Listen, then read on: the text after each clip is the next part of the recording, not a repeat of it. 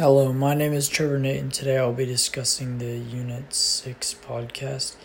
Uh, my favorite part of Unit 6 and all the uh, one pagers and things like that was uh, learning how the developers and other people, like geographers, yeah, use the land and plan out like which, uh, like what things go where based on development and usefulness I struggle with uh, learning some of the models because in my mind I just couldn't really wrap my brain around how it made sense as much to them, but then I eventually figured it out by reading more and getting more into it.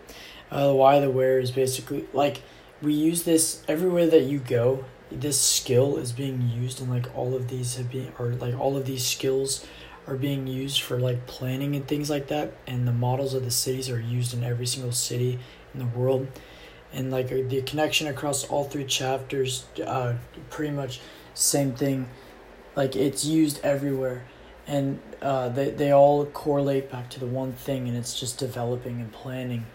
And uh the classroom connection to the chapters i've like we're learning it right now and we uh and we kind of touched on it last year in eighth grade uh us history uh, by where different uh, like factories and all these other things were located based on other things.